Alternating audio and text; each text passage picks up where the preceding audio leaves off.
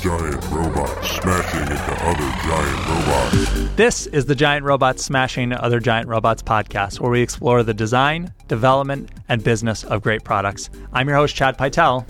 And I am also your host, Lindsay Christensen. And with us today is Chris Sullens, CEO of Central Reach. Chris, thanks for joining us. Hi, Chad. Thanks for having me. So, before we dig into all of your background and everything that you've done and talk more about that and what you're doing at Central Reach, why don't you give us an idea of what Central Reach is?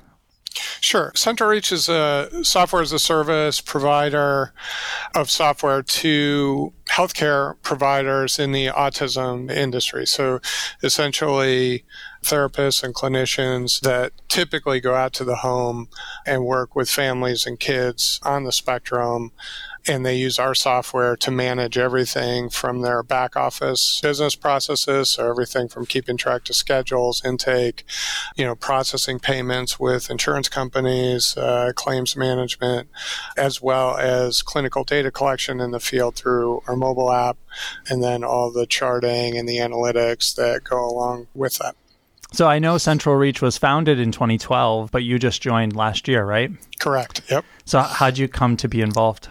So the founder built, you know, a pretty phenomenal business. And in February of last year, sold to Insight Venture Partners, which was a private equity, growth equity fund, who then brought me in as CEO to kind of take over from the founder and really take the business from where it was at that point in time to kind of the next phase mm-hmm. of our growth and development. So, is that the first time you've ever come into the CEO role in that kind of situation? No, it's actually the second. So, the first time was my prior company, a company originally called Marathon Data Systems, but we rebranded it to WorkWave, and I was there for uh, just over 10 years and I came in and took over from the founder. Similar situation. That company was a, a SaaS software company in the um, last mile logistics and, and the field service kind of software space. And it had, the founder had sold to essentially the front end of a family office, so a small private equity uh, fund. They introduced me to the founder. I came in, transitioned with the founder, and then subsequently ran that business until we sold it in November of uh, 2018. So those sound like pretty different businesses. Uh, what made you interested in joining Central Reach?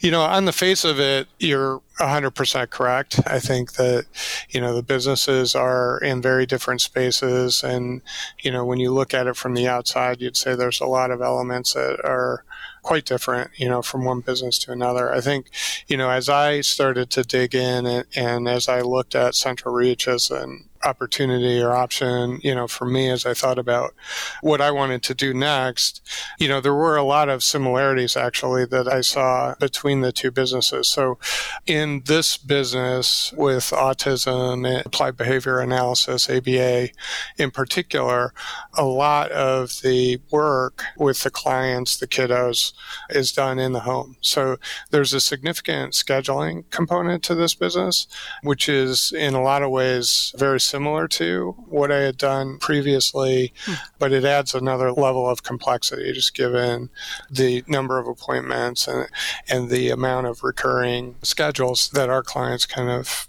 interact with. So, so there were some elements that were similar. I think the other aspect of it was just the culture, the way that we kind of built and managed WorkWave, there were a lot of similarities between what we had done there and what I feel like this business needed and what we want to do to kind of take it to the next next level. So certainly there's a lot to learn uh, in this business around the healthcare industry, HIPAA requirements, the amount of kind of uh, security, and you know the way that we need to kind of handle our clients' data, et cetera, is very different in scope and scale than uh, than what we did with WorkWave. But there are a lot of similarities and a lot of kind of takeaways, you know, that I'm able to bring from my last company. So I, I always liken it to the golfer who, you know, hits her first shot and it doesn't turn out. In my case, it turned out okay, but the second shot always ends up better. And, uh, And so there's a lot of aspects to things that I've learned in the past that I can apply here to try to move a little bit faster and do things a little bit better. Yeah, that makes sense. Definitely on the, the back office component, I could see that. It's operations, basically, which mm-hmm. are similar between the industries. I am interested because I'm unfamiliar sort of with this area. What sort of clinical data is being captured?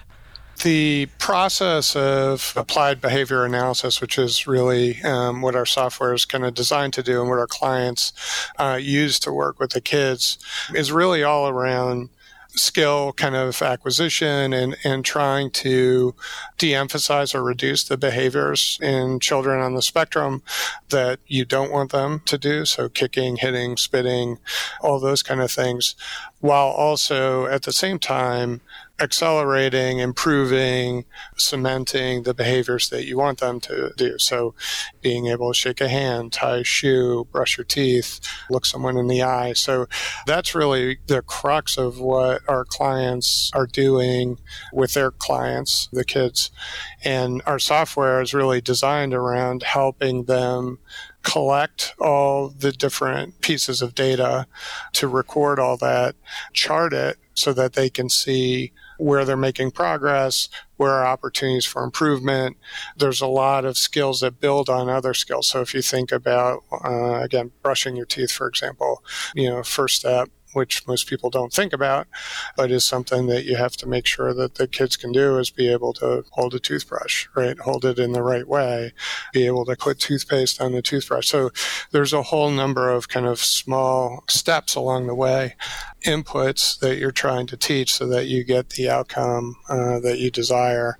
And that's really what our clients are collecting, and a lot of it historically was done on pen and paper. And so what we've been doing is uh, allowing them to digitize that data collection, uh, digitize the data storage, and then digitize the data analysis so that you know they can help make better decisions that produce better outcomes at a faster pace with the clients that they're working with. From your perspective as CEO of the company, especially someone coming in what parts did you prioritize getting involved in? How does the product evolve and how involved are you in that that process? You know, from my perspective, I think, you know, the first kind of area that there's a, a lot of areas to, to focus on when you come into a new business like this. Obviously, learning the industry is one of those. I'll never be an expert like many of our employees are, certainly like our customers are, but learning the craft, if you will, and making sure that I understand it to some level of detail, I think is important just from kind of a credibility and say, you know, respect perspective. The areas that I primarily focus on are the areas that I think, you know, I can add the most value to with the business, which is first and foremost centered around people. So evaluating the people that we had, thinking about what people we needed to add, especially in the leadership team as we built that out, making sure that we were bringing people into the business that both had the background that we need, but also kind of the cultural fit that allows us to kind of drive the business in the way that, that we wanted to.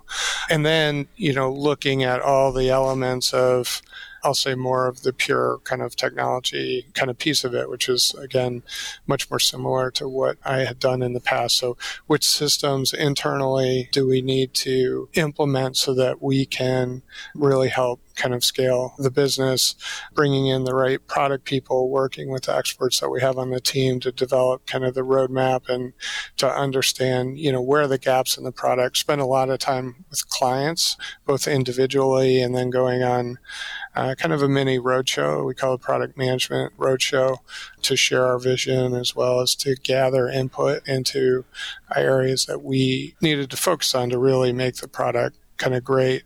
And then, you know, building around those systems, the people and kind of the product, I'll say the internal processes that we need to try to streamline operations and frankly just make sure that we can kind of scale the business both to support the growth that we're having today, but also the growth that we anticipate mm-hmm. going forward.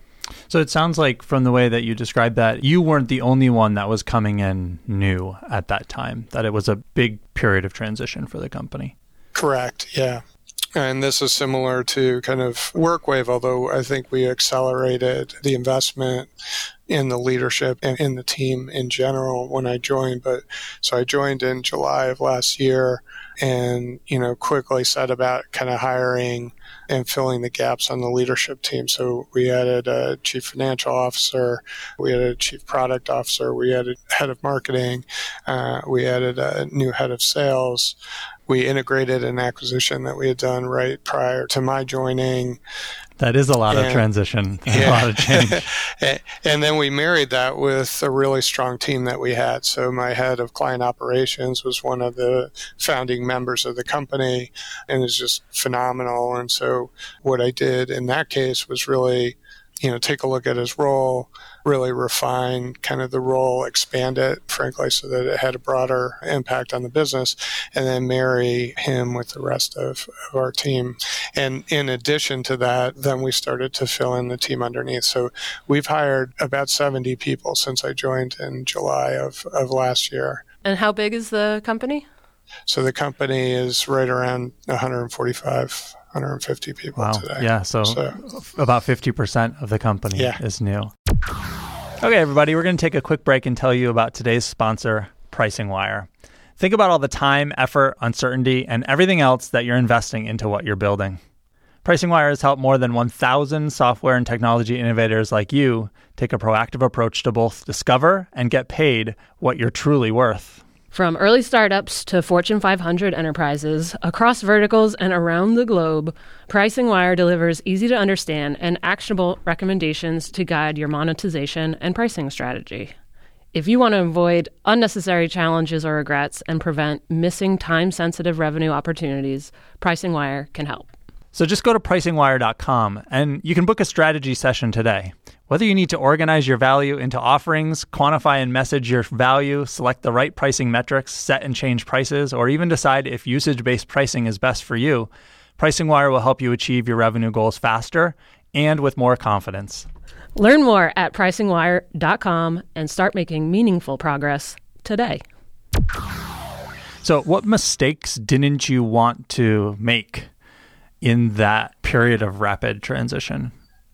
That's a good question because there's a lot of mistakes that you can make. You know, I think there's a balancing between kind of moving fast and moving too fast and frankly really disrupting things. And so there's not a lot of science between that. And I think there's a little bit of feel, but we wanted to put systems in place. We implemented 10 systems, including Salesforce and Pardot and over this time period as well, in addition to all the, all the people that we brought in.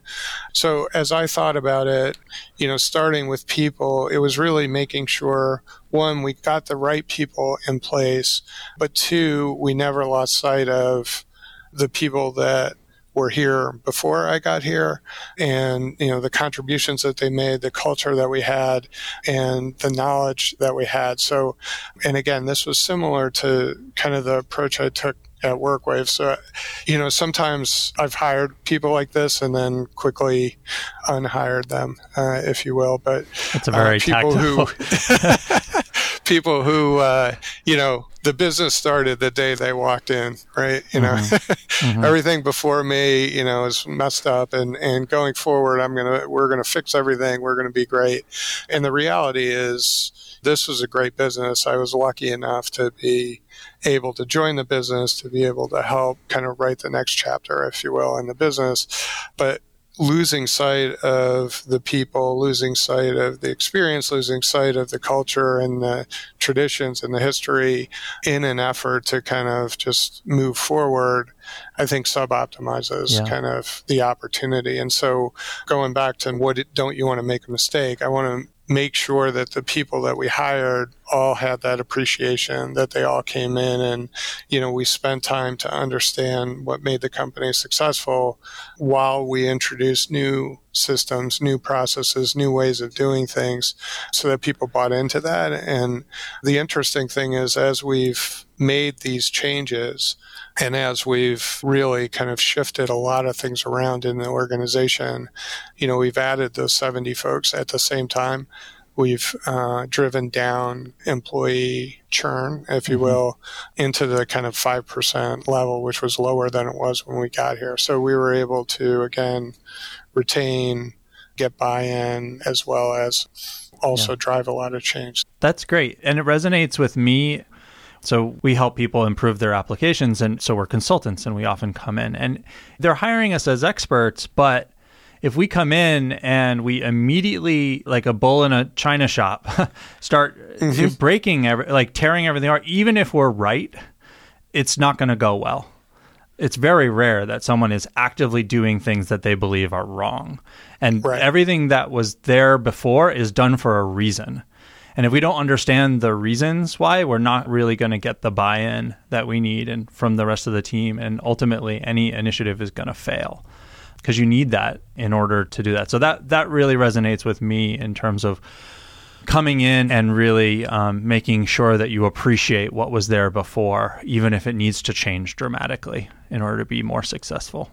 Yeah, that totally makes sense. And I think the other thing you need to do is align the strategy and what you kind of want to do going forward with the resources and the execution capability that you have. So that's the other area that I've seen fall down is I have a beautifully elegant strategy, but I don't have the right team resources, funding, mm-hmm. whatever it is to actually implement it. And at the end of the day, it'll die on the vine.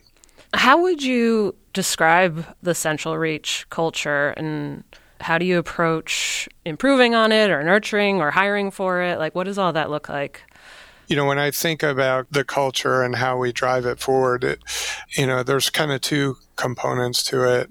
At the highest level, and it's interesting because it's very much kind of an, an ABA kind of applied behavior analysis approach, which I didn't realize before. We talk a lot about the inputs drive the outcomes. And so, hmm.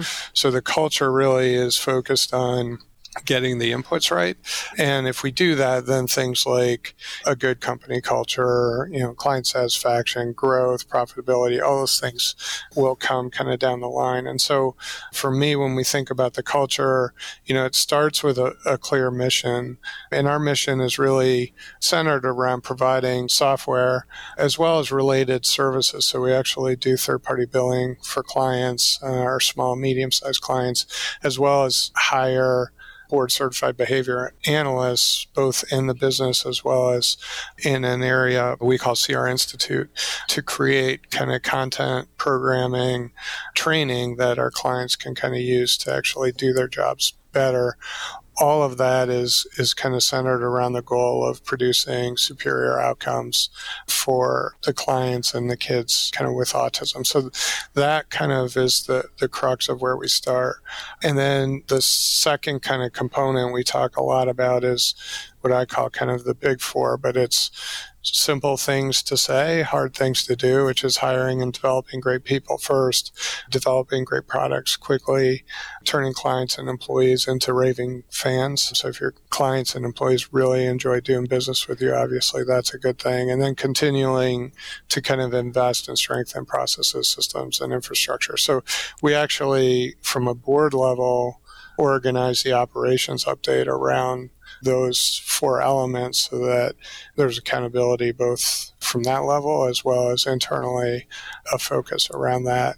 And then you layer in the values, you know, that we look for within our team. And there's a number of those, but kind of some of the core values that I think really define Central Reach are operating with compassion and humility. So no brilliant jerks and, you know, all that kind of stuff. And I do think that we have you know, a really strong team who really has compassion for what we do, is very mission driven and oriented to helping the kids. And as a result, that improves kind of frankly the environment that we work in.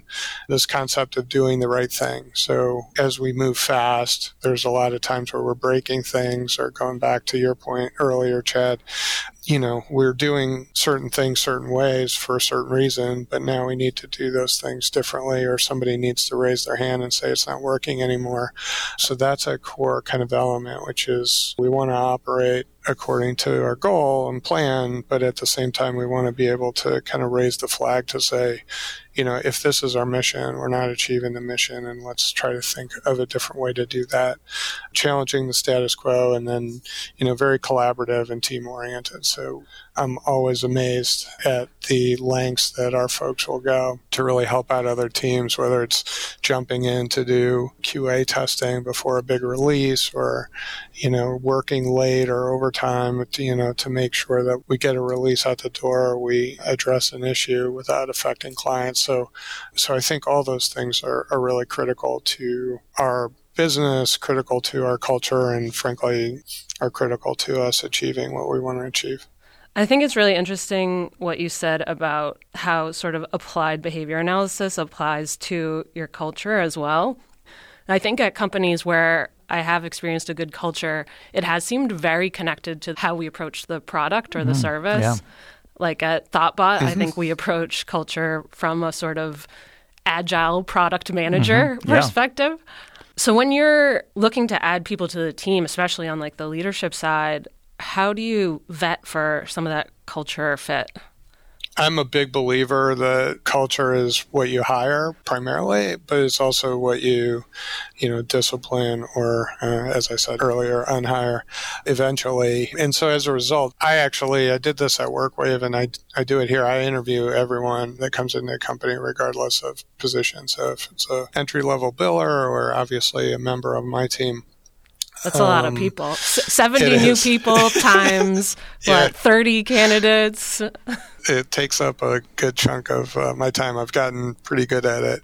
And I do that without ever looking at a resume. So I don't look at anybody's resume before I hire them just so that I come in kind of with a clear slate, if you will, and they mm-hmm. can kind of tell me what they've done. But in terms of what we look for, a lot of it is really around those core values. So a lot of the questions that I kind of focus on are much more, I'll say, behavioral, much more personal much less around kind of the skill. Obviously, with my team, when we're hiring, you know, someone like Karen to run marketing, I need to spend more time on the skill piece. So for my team, there's multiple kind of interviews, multiple discussions, some that go down the skill path, but then you know, for the most part, it really is around kind of this concept of, of fit and understanding kind of how do they think about what they've done in the past? How do they think about people? How do they think about leading people? How do they think about kind of managing when things both go well as well as when they don't? and really trying to zero in as best as we can on that. The other thing that I've had a lot of success with, uh, I introduced it at WorkWave and brought it here as a caliper kind of analytics test. So it's a personality profile that we do for every prospective employee. And, you know, as I came in here, we had obviously a number of employees already on the team, and each of them also kind of took that profile. And so you use those results from the existing team to influence what you're looking for for candidates? Not necessarily. Okay. We did that originally. So when I first put it in with WorkWave, that's what we did is we took our high performing, who's like, mm-hmm. you know, the ones that we would love to clone.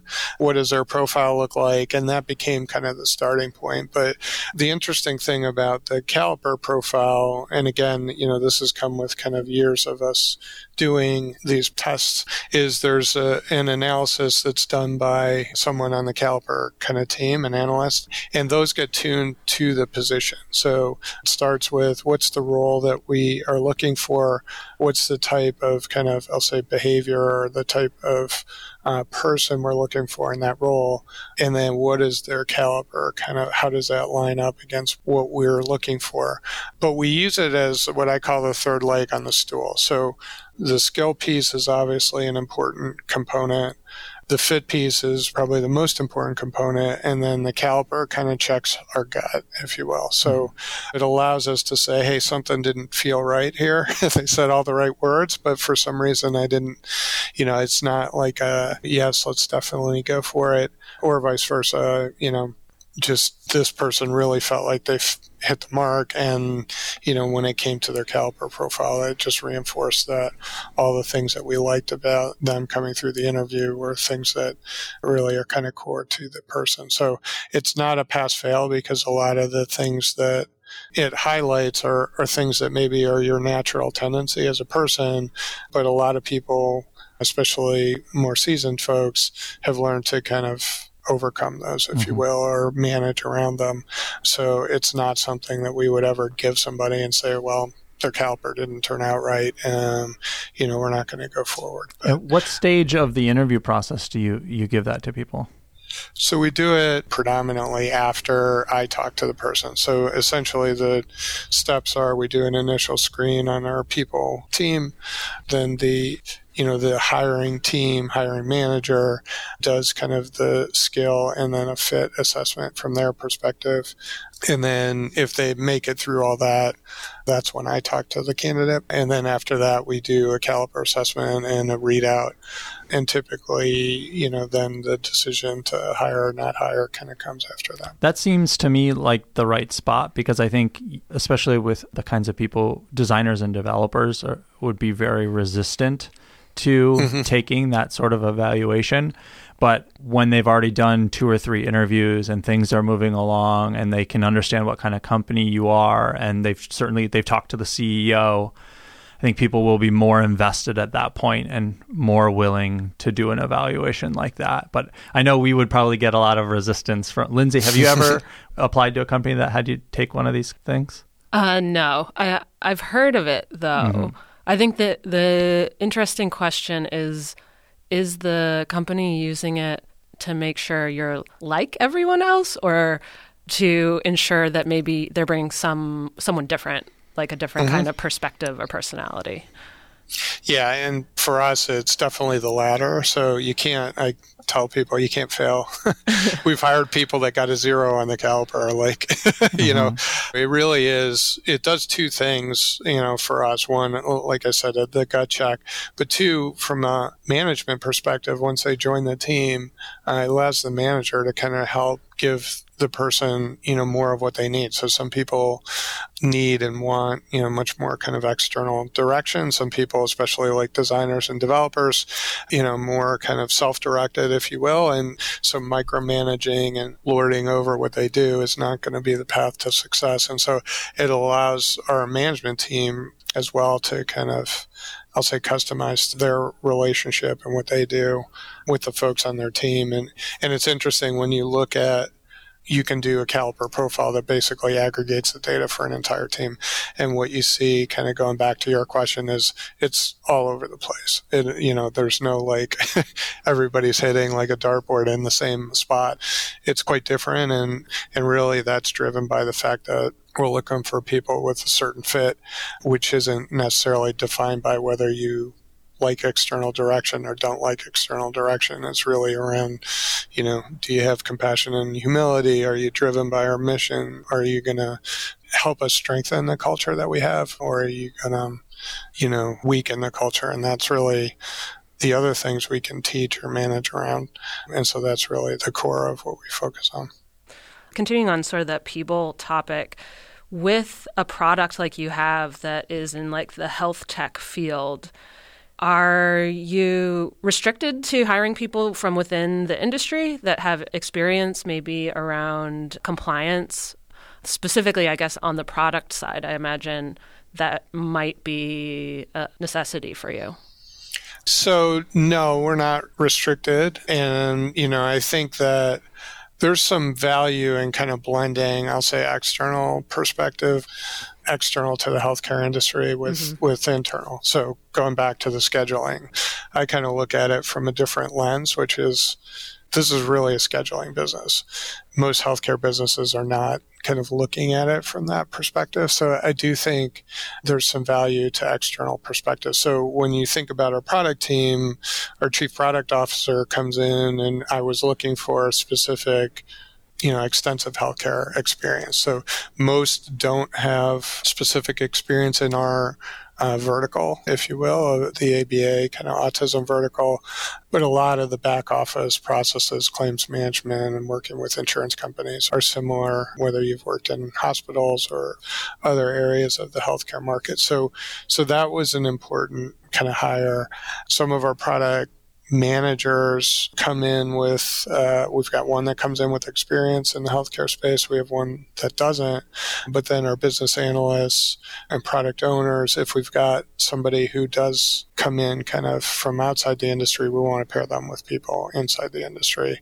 And then the other piece of it for us is, you know, we hire folks from the industry. Again, I mentioned this before across kind of the business. So we have 24 board certified behavior analysts. So essentially, they're our customers. They're the ones that design the treatment for the kids.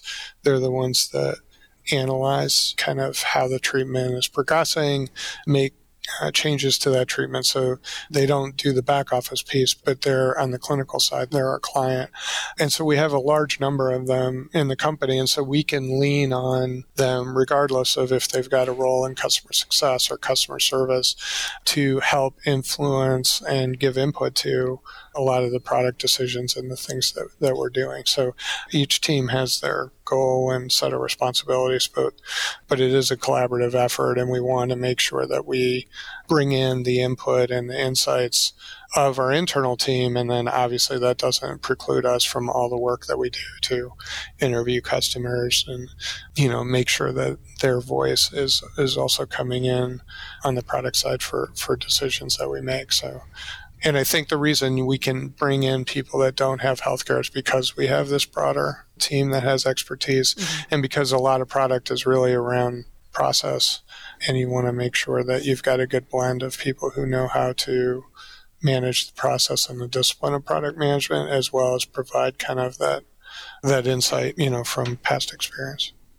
I feel like sometimes I find that a little bit of outside inexperience can be good, maybe not your whole team, because they don't know what has been tried or, or can't exactly, be done or yeah. whatever. And so they can bring a fresh perspective that's needed. Whereas people who have that deep industry experience might be, well, you know, 20 years ago, this was tried and, and it didn't work. Well, we're in a very different space now than 20 years ago, maybe. Yeah. Or, you know, that's just one example. But no, it's a great example. And the other aspect of it, even if they're, let's say it's not a 20 years ago it worked, but even in a more modern example, there's a risk with people who have a lot of domain experience that they don't do the work that they need to do to understand what the customer's perspective is because mm. they assume they already know, right? Yeah.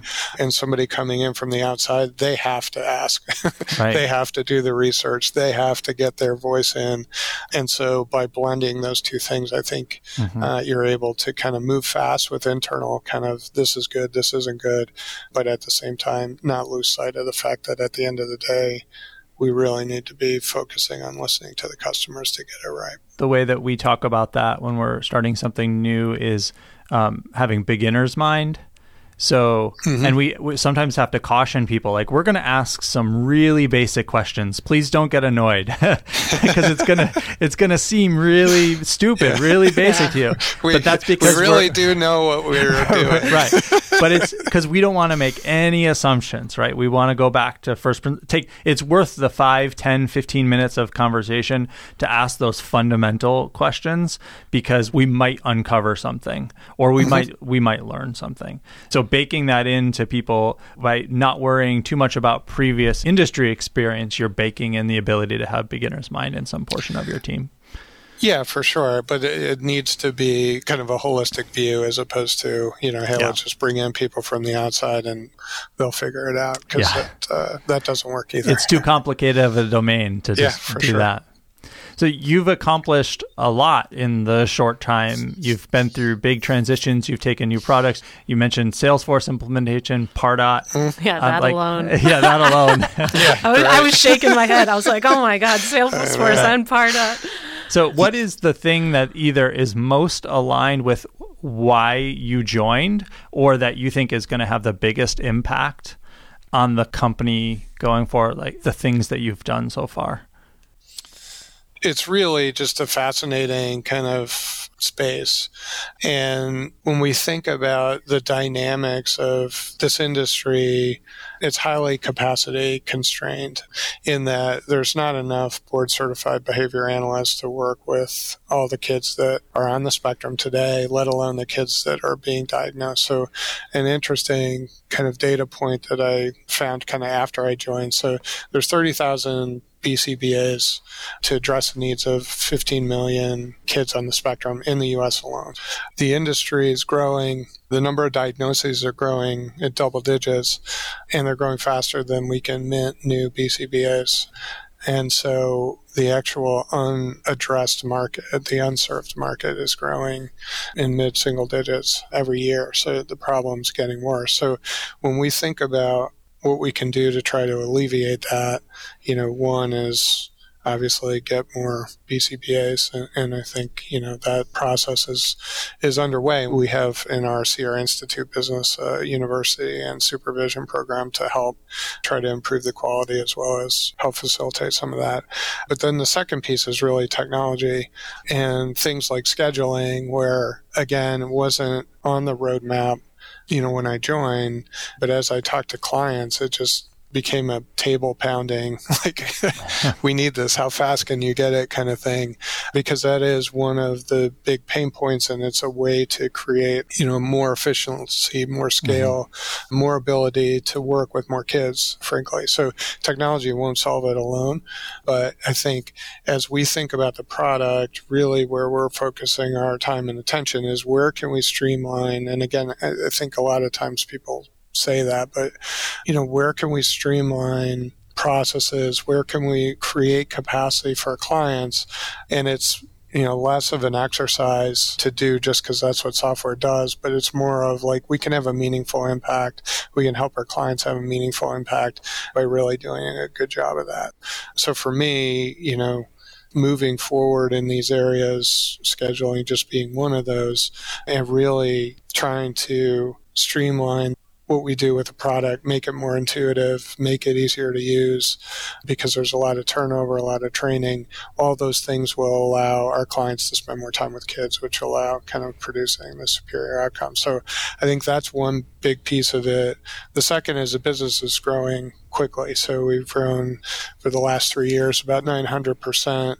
And, you know, we're growing 50% today. So all these systems, as painful as it is for Salesforce and Pardot and Jira and, you know, all the things that we're putting in place, without those systems, we're never going to be able to scale our business. And as a result, will outgrow our growth, if you will. So layering in kind of the right process and making sure that we get these systems implemented are kind of what I call the under the waterline things that our clients maybe don't see. But if we don't do those right, we're not going to be able to scale and we're not going to be able to support the growth. And at the end of the day, we, we're not going to be able to do achieve the mission that we've got with the company. So, so that's kind of two of the big things. Yeah. Obviously, the people piece of it is a constant, right? So, just making sure that we don't lose sight of getting the right people on and that we take our time. So, I've had many conversations around not just putting a butt in the seat, uh, even as painful as it is that we don't have somebody in that role, to make sure that we get the right person in that role because it does much more damage than good to kind of rush that hiring process and end up with a fit that's not good for that person as well as the company. So it's a two way street in a lot of ways all of that, you know, we've talked a lot about growth and hiring and team and rolling out integrations and new systems and all that stuff. And you have a North Star, which is helping more kids. Mm-hmm. And it's awesome when we talk to a company that has that and reminds us what it can be all about and why we do what we do every day. So, Chris, thanks for coming and sharing with us. Yeah, absolutely. Thank you. I really enjoyed it.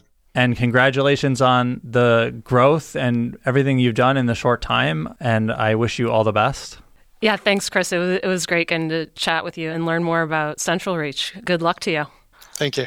You can subscribe to the show and find notes for this episode at giantrobots.fm.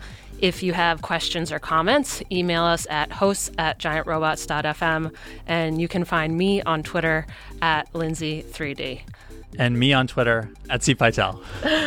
This podcast is brought to you by Thoughtbot and produced and edited by Tom Obarski.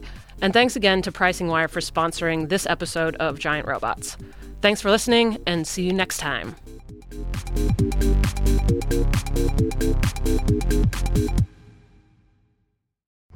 This podcast was brought to you by Thoughtbot. We are experienced designers and developers who turn your idea into the right product. With local studios in Boston, San Francisco, New York, London, Austin, and Raleigh, let's build something great together.